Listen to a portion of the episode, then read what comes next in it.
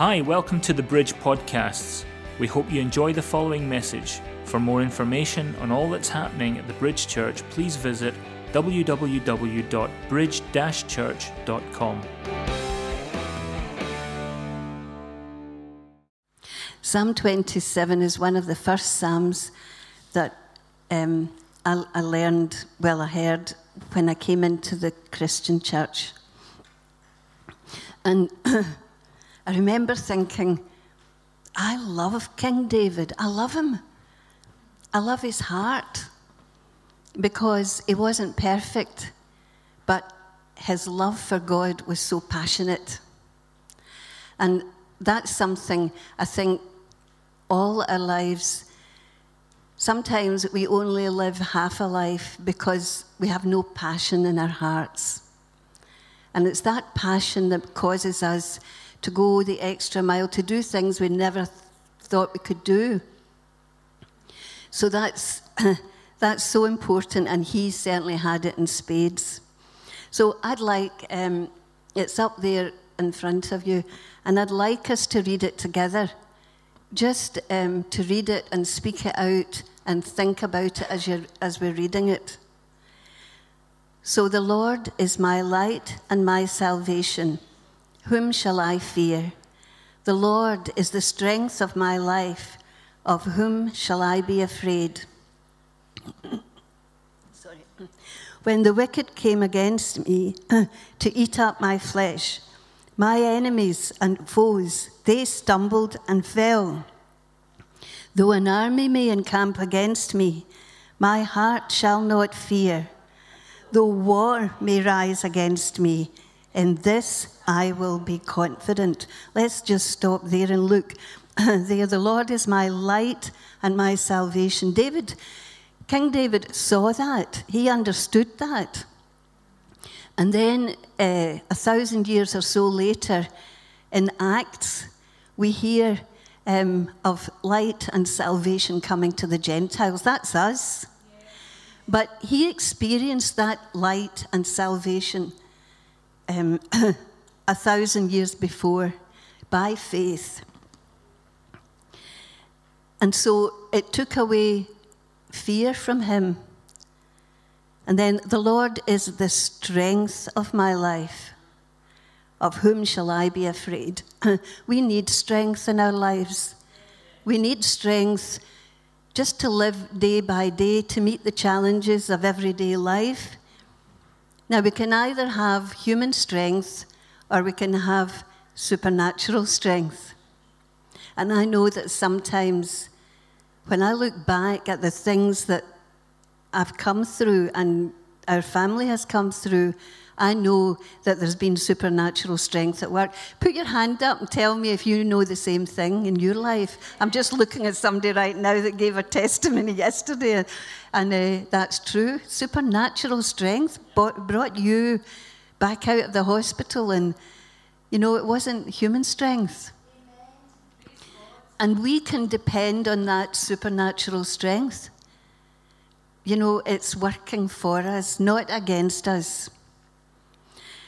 When the wicked came against me to eat up my flesh, my enemies and foes, they stumbled and fell. He experienced that. You only need to experience that once to have confidence that God's working on your behalf.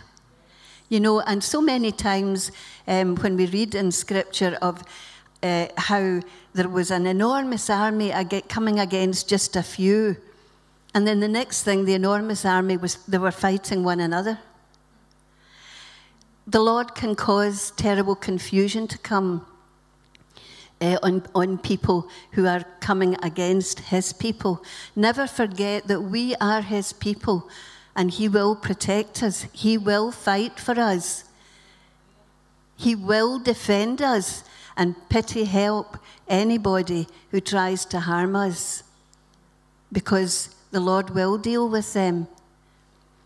You know, and He has His own ways of doing that. So have confidence, like David did, um, that he just could see that this was going to happen in the future as well. It happened once, it'll happen again. I'll have enemies, but they'll be defeated.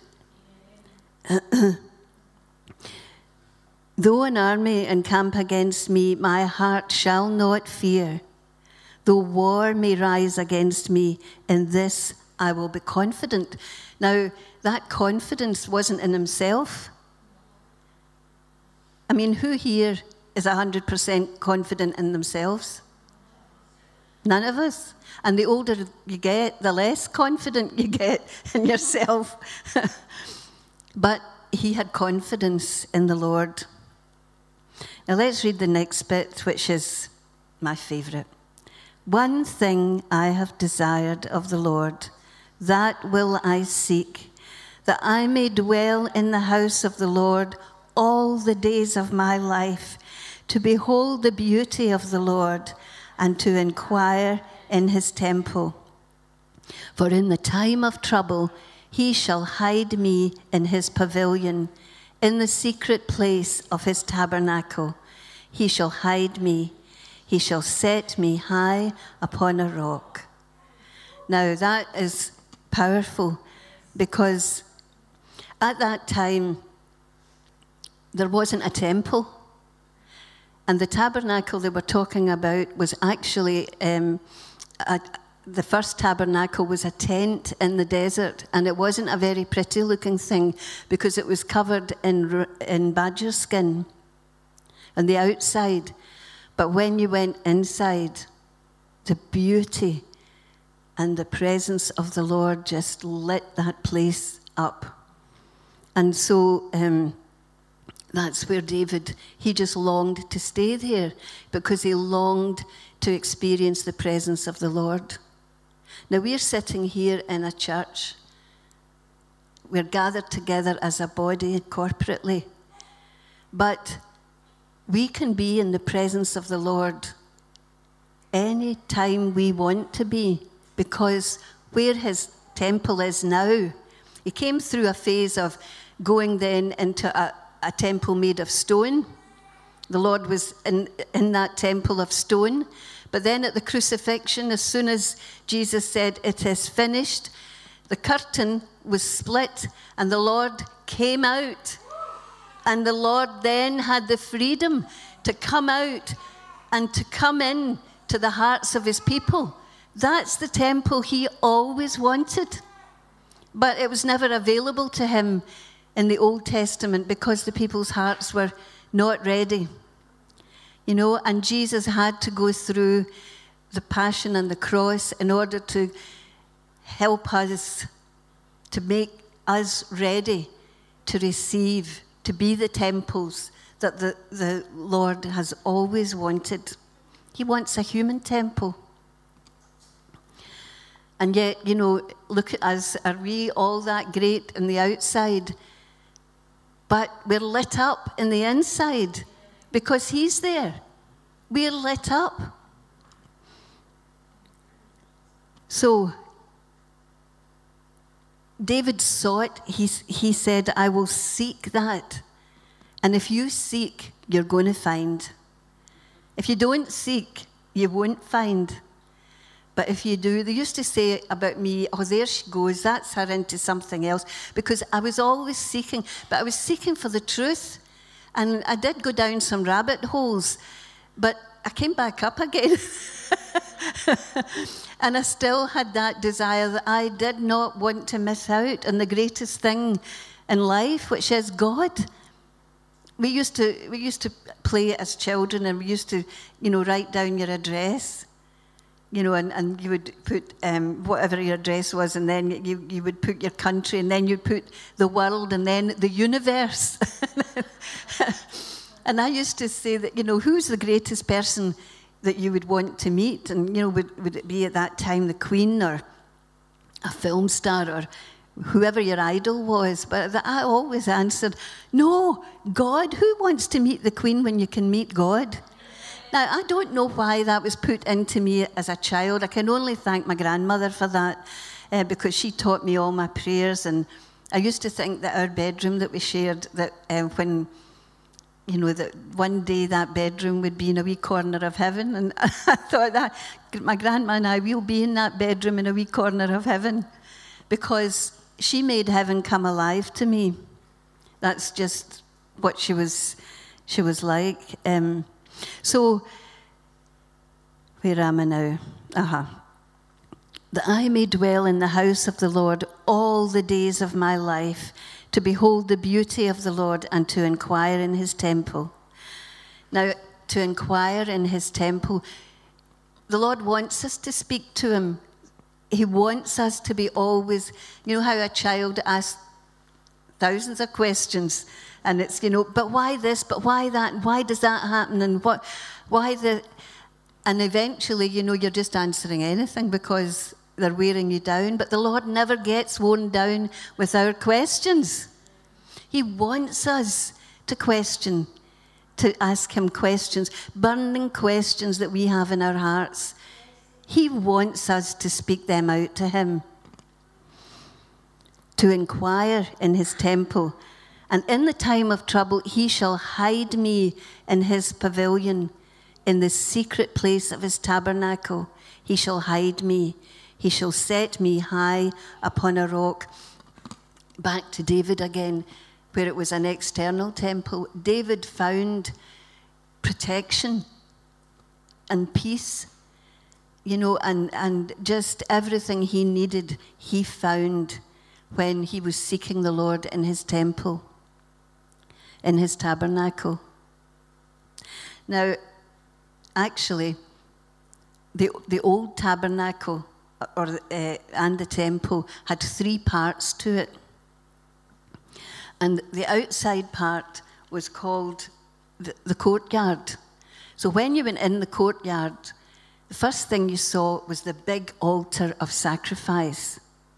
And so you looked and you thought, yeah, I'm taking this, you know, as now. Yes, that's where Jesus was sacrificed for me. And then you saw that there was a basin full of water that when you looked in it, you could see your face. And so that was like the word that's preached. Um, you, you see things in that word, and it tells you who you are, who He is, and the relationship that you have. But some people, stay there. They, they're happy to be in that outer court. But there's an inner court. And in that inner court, there's the, the candelabra that has six uh, stems. And that's representative of the Holy Spirit spirit of wisdom and understanding, power and might, knowledge and fear of the Lord. Who wants that in their lives? We want wisdom, we want understanding, we want power. So many feel so powerless in life. We want power and might. We want knowledge and we want to be in right relationship. To have fear of the Lord just means worship. It, it doesn't mean being terrified of Him. It means getting things right in that relationship of worship. Um, so that's in there, and then the table with the showbread is in there, and then the altar of incense where our petitions go up to the Lord. That's, if you can go in there, that's you going deeper. You've come out of the outer court you know that Jesus died for you, but you want to find out more about him. You want to know him in a deeper way. And so you'll go in there. And then when you've been in there, the next place is the most holy place. And that's where you just fall down in your face before him because that's where the mercy seat is. That's where the glory dwells. And, you know, that's where the blood of Christ is even now. It still avails for us even now. Do you remember when Jesus rose from the dead and Mary Magdalene met him? And she went to touch him once he revealed who he was, and he said, Don't touch me. I've not yet been to the Father. Because he was taking the blood to put it in the mercy seat in heaven. And that blood still flows for anybody that comes to Christ. That blood avails for them. That's where the blood is. And one day we'll see that. you know. But the, this earthly temple had that representation, you know, of, of the mercy seat where you, you went to find mercy. We can find all of these things just by being with Jesus. So then um, he shall. now let's read on verse 6. And now my head shall be lifted up above my. Was oh, it not? Is up there now? Yeah. And now my head shall be lifted up above my enemies all around me. Therefore I will offer sacrifices of joy in his tabernacle. I will sing, yes, I will sing praises to the Lord. That's just what we've done. Yes. That's just what we've done. We've lifted up our heads. And you know, sometimes we're a bit cast down. Life can cast us down, but when we come in here, and this is having a passion to be together, to be in this church together, a passion to be in His house, where we can praise and worship Him, and He is the lifter of our heads. And I mean, I was nervous down there. I'm thinking, well, I'm getting nearer and nearer when I have to step up here. But you know, when the worship started, the fears just went. And I found myself lifting my head up and, and worshipping. So, excuse me. And worship is such a powerful thing because there are times in our lives that are so hard, that are harder than we've ever experienced. And that's hard to worship then. But will I tell you something? That's called the sacrifice of praise. When it's a sacrifice, when you're down as low as you can go, if you can just lift up those hands, if you can just raise that voice, if you can just shout the name of Jesus, in times like that, you don't know what mighty things that's accomplishing against the enemy. He may have beaten you down, but that worship and that shout, that accomplishes so much more than we will ever know. And because it's a sacrifice of praise. And that's when we're being like Jesus. He sacrificed his blood. We sacrifice our praise at the low times in our lives when we can hardly raise our heads. Somebody said, I think it was Bill Johnson, don't miss out in these times. When these times come, see them for what they are an opportunity to show Jesus what he means to us and who we are and what we can rise up against even in those times. So, And now my head, that's sorry, um, therefore I will sacrifice, I will sing, and I will give praise. Let's read seven now, seven onwards. Hear, O Lord, when I cry with my voice, have mercy also upon me and answer me. When you said, Seek my face, my heart said to you, Your face, Lord, I will seek. It's just what we've been saying. He's urging us seek my face. Do you know what that means? When, when we, we think of seeking the Lord's face, you have to lift, you know, you're lifting your, he- your head up, you're seeking His face, you're forgetting your troubles. You're seeking His will. To seek His face means to seek His will. And I've come to say this prayer Lord, I seek your face because I know your hand is upon me. From his hand comes blessings, comes provision, comes all the things we need from his hand. He's our source. But when we seek his face, we're not seeking his hand. We're not seeking him for what he can give us. We're seeking his will. We're seeking to please him. Lord, how can I love you today? How do you want me to love you today? he, he'll tell you how he wants you to love him today. You know, and if, if it's your burning desire to love him, to love him without any strings attached, then he, he'll tell you. So do not hide your face from me. Do not turn your servant away in anger. You have been my help. Do not leave me or forsake me, O God of my salvation. When my father and mother forsake me, then the Lord will take care of me.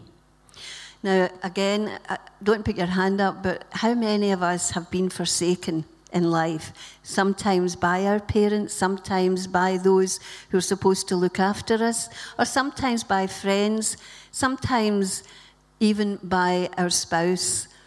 There are times when that happens, and I know that the Lord is with us in these times. But the very thought of being forsaken by Him, nobody could comfort me. Nobody could come. If I lost the Lord, there's no comfort in this life for me. We get to that place where we know we cannot lose Him. We cannot lose Him. You agree, don't you? so, teach me your way, O Lord. Let's read on to the end now. Teach me your way, O Lord, and lead me in a smooth path because of my enemies. Do not deliver me to the will of my adversaries, for false witnesses have risen against me, and such as breathe out violence. I'll, I'll stop there. I meant to uh, stop there. King David wrote this psalm at one of the worst times in his life. He had been anointed king. Now, anointed means appointed. That's just what that really means. But Saul, the first king, was still on the throne and he wanted to kill David. The anointing had lifted off Saul. God was no longer fighting for Saul because Saul had chosen another way and he had disappointed, um, he, he had disobeyed God so many times because he sought always to please the people. A leader can't do that. And so the anointing had lifted off Saul, but he refused to, to give up the throne. And so he set about killing David. And so David, for many, many years, as king, had to live in a cave or had to, had to flee, had to live among enemies, just anywhere to avoid Saul's murderous rage against him. And yet there was times when he could have killed Saul and he didn't because he wouldn't. So false witnesses did rise against him. Violent men came after him. He, he just was constantly persecuted. But then he says in verse 13, I would have lost heart unless I had believed. And many of us here would have lost heart unless we had believed. He believed that he would see the goodness of the Lord in the land of the living. Not in the land of the dead, but in the land of the living. And that did happen. He did become king. He became a wonderful king. Wait on the Lord, be of good courage, and he shall strengthen your heart. Wait, I say, on the Lord. If you need your heart strengthened, wait. Wait on the Lord. Just be there with him. Just refuse to leave him until he strengthens your heart. Talk to the Lord like you would talk to one another because he's there, he's closer to you than a brother. Just keep that conversation going, you know. And in this church, when we do have trouble, this is me coming to the end now. When we do have trouble, the Lord has set it up that we we're not left alone. The enemy likes us to be alone so he can pick us off, take us out. But we have this church, this family, where we don't, we don't suffer alone, we don't struggle alone, and we don't even despair alone.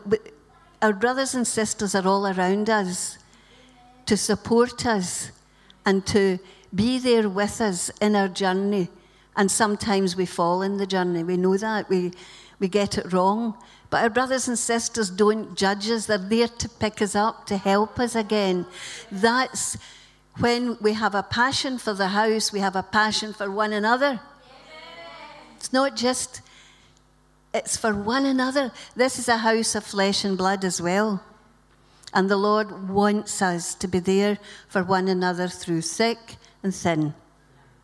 And that's where um, we, we can be encouraged by one another, and we take, we take that encouragement as well. So, that passion for the house is so real, and it, it causes you to forget yourself and to put yourself out for the house. You know, for the house of the Lord, the family of the Lord, the family of God. Thanks for listening. Remember to visit our website www.bridge-church.com and connect with us via Facebook and Twitter.